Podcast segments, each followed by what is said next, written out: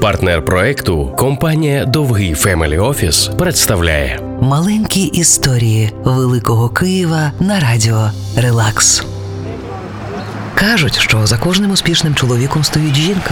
Але ця історія не про чоловіка, одного з відомих київських генералів минулого пана Демидовського, а про його дружину, бізнесвумен та меценатку. Пані Анастасія Демидовська. Вона жила у дуже красивому будинку на Липській 8 дріб 21, який збудував для неї та її чоловіка їхній сусід, один із найвідоміших архітекторів Києва Володимир Ніколаєв. У цьому домі на розі старовинних тихих вулиць панувала любов.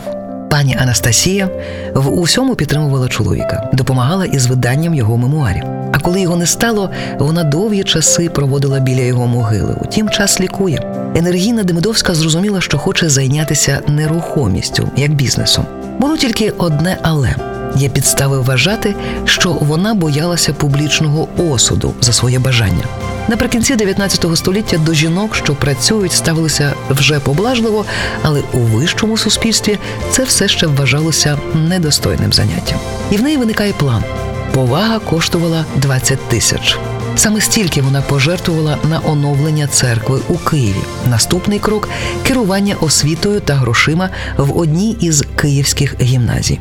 Отримавши визнання, вона починає вкладати капітал у нерухомість, пізніше продаючи його з вигодою. Але благочинність теж не полишає. Ось така незвичайна жінка відомого чоловіка минулого жила у маєтку на Липській 8 дріб 21. Маленькі історії Великого Києва на радіо Релакс.